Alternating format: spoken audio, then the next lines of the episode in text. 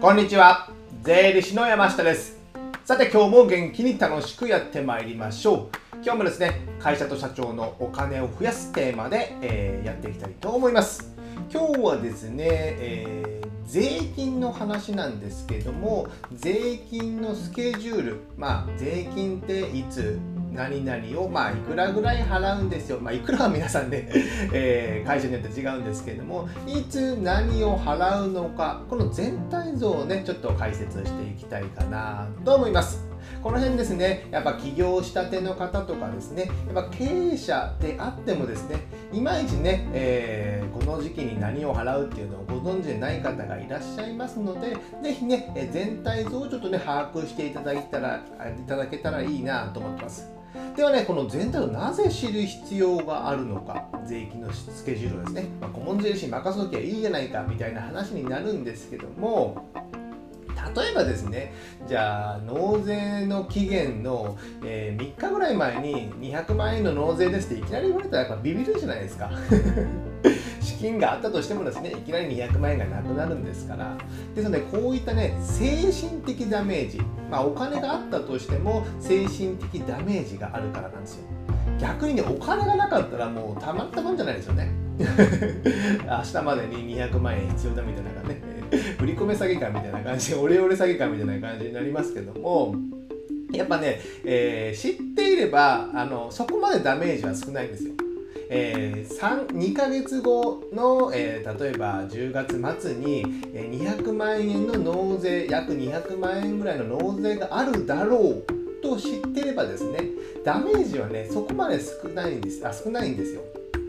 例えばじゃあ10月25日に、えー、10月31日までに200万円払ってくださいってねいきなり聞かされたら10月25日ですよそしたらやっぱ精神的ダメージ大きいですよねなんで早く言ってくれなかったんだみたいなね。なるじゃないですか。ですので、まあ、顧問税理士さん任せに任せにせずに、まあ、この時期にこれぐらいのこの税金が、えー、支払いがあるだろうということを知っておく。であればですね知っておいたら顧問税理士に、えー、何月何ぐらいの増税はいくらぐらいになりますかって聞くことができるじゃないですか。聞くことができる。ですので、えー、経営者自身もここはね最低限でも知っていただけたらなと思います。じゃあですねあとね、えー、知っておくことでクレジットカード納税。最近はねクレジットカードで納付すると、えー、税金ですね。えー、そこにね、マイルやポイントが貯まるということでですね、いっぱい使われてる方も多いと思います。僕自身もね、えー、結構マイルを貯めておりまして、えー、コロナになってから使い勝手がねえよみたいな マイルやポイントがね、どんどん貯まっていくという現象になってますけども、このその時ですね、えー、100万とか200万くらいであればギリギリいいかもしれませんけど、えー、500万、1000万単位の納税になるとですね、えー、限度額の引き上げをしなきゃいけなかったりとか、あとカード会社によってはですね、デポジット。デポジットって言って、じゃあ納税が1000万ですよっていう場合ですね、じゃあ800万ぐらいはちょっと先にデポジットしてください。ま、預けておいてください。そしたら限度額を、まあ、その枠を広げれますからみたいな感じがありますのでこういった時にその手続きが必要になるじゃないですか。ですのでそういった時にはですねえー、必要になるので事前にこの納税の時期を知っておくっていうのが非常に大切なのかなと思ってます。じゃあですね、えー、数字っていうかね スケジュールを見ていきたいと思うんですけどもこのまずね税金の申告のスケジュールこちらをね、再度確認したいと思います。皆さんご存知だと思うので、えー、釈迦に説法なんですけども例えばですね3月決算の法人の会社があったとします。法人の会社って日本語で変ですかね。法人があったとします。3月決算ということは、ここもね、意外とご存知ないかとも多いと思いますけども、4月1日から始まって3月31日で締める。だから3月31日締めの会社がさま3月決算とか言うんですよね。なので上場会社、日本の上場会社はね、この4月3月の年度で締めるとこが多いですので、まあ、3月決算が多いってことです。なのでこの事例でちょっと出してみました。で3月31日で締める期末が3月31日からですね税金の申告というのは、えー、基本は2ヶ月以内です。2ヶ月以内。決算の期末3月決算であれば3月末、えー、12月決算であれば12月31日。から2ヶ月以内。でその3月決算であれば、えー、4月5月。5月末までに、え、税金の申告と納税が必要ってことです。で先ほど言った12月決算の場合は、えー、12月なので1月2月。2月末までに税金の申告の納税が必要。これが基本の法人の、えー、申告税金の納税っていうことになります。これを踏まえてですね。これを踏まえて、えー1年間の税金のスケジュールこの3月決算の場合でやってみるとちょっとねここね歴年で書いて1月から書いてるんですけども、えー、税金のスケジュールね、え YouTube ちょっと見られてる方は分かるかもしれませんけども、えー、音声の方はね一度確認していただいてないんですけど1月にですね、えー、お正月ありまして お正月はいいんですけども1月はね源泉所得税の納期の特例というのがあります。税金スケジュール。源泉所得税納期のこれは源泉所得税っていうのは皆さんが、えー、会社、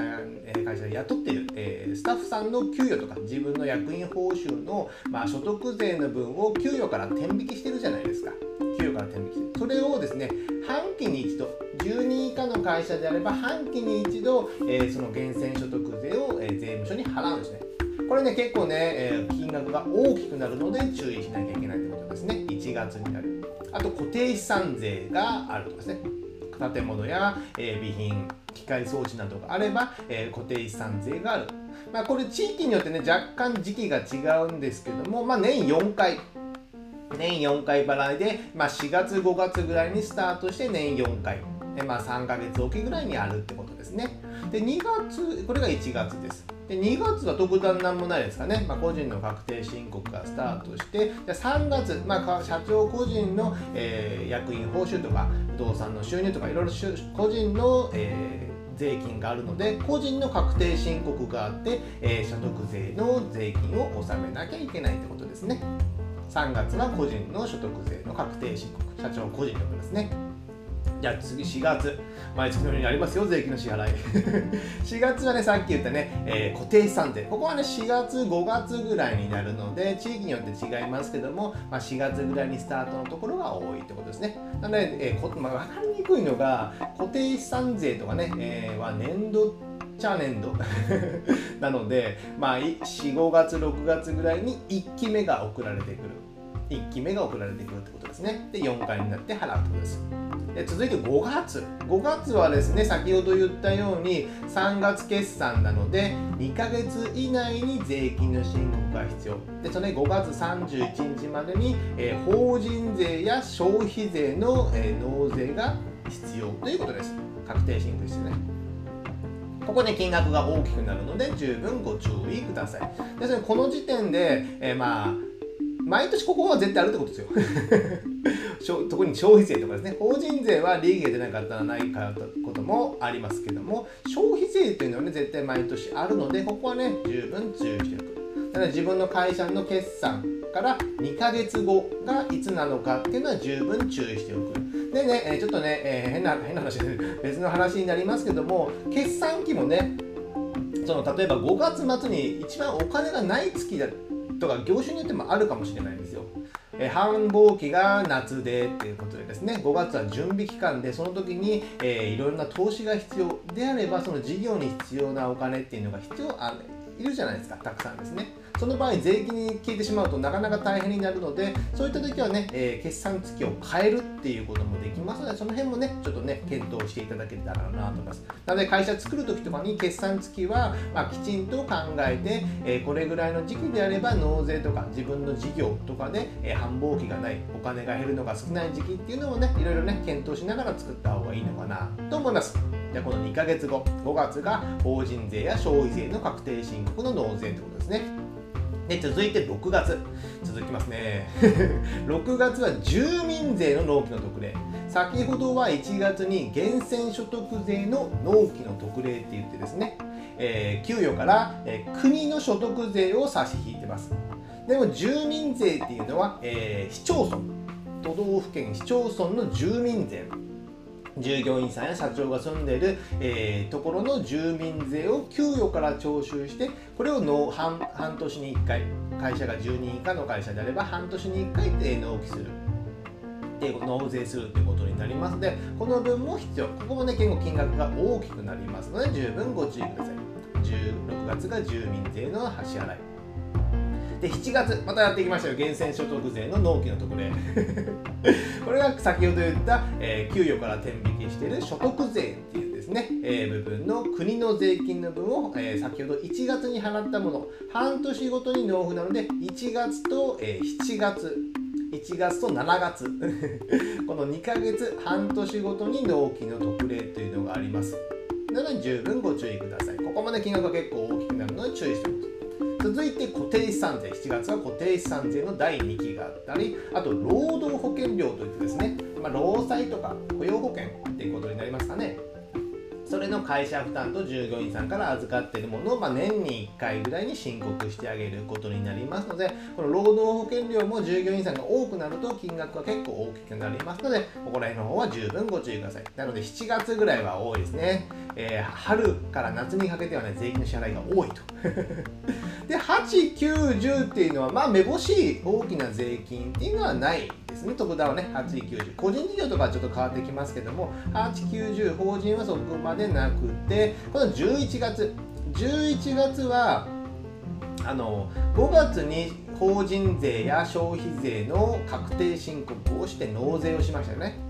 でそれの基準がですね結構、えー、予定納税といってですねえー、法人税を年間いくら以上納めた会社は、まあ、予定納税なので来年も税金がこれぐらい出そうだから半分ぐらい予定で税金納めといてねと。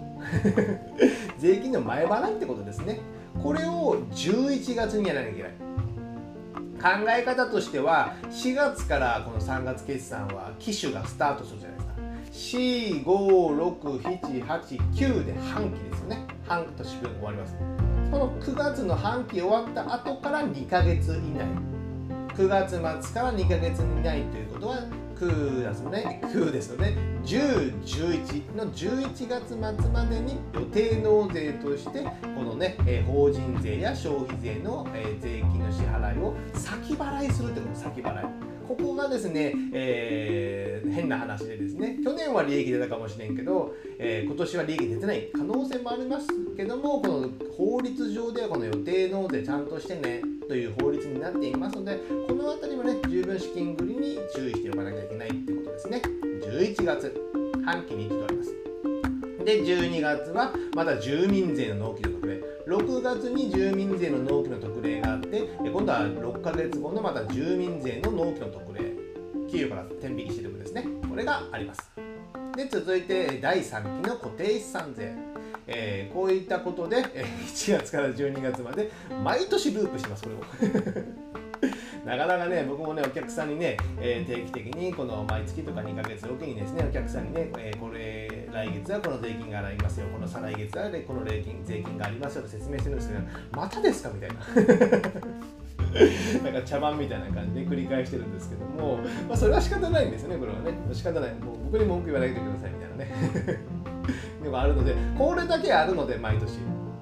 やっぱね、起業したての方とかやっぱ結構びっくりされるんですよ。また税金ですかみたいな。この間払いましたよみたいなね。ことがあったりしてあと住民税とか源泉所得税っていうのは会社が給与から転引きして、えー、預かったものを半年に1回払うような感じになるんですよイメージとしてはですね。ということなので、まあ、お金は本当会社にあるんですよ預かってるからですね従業員さんから給与から転引きしてるから。でもなんか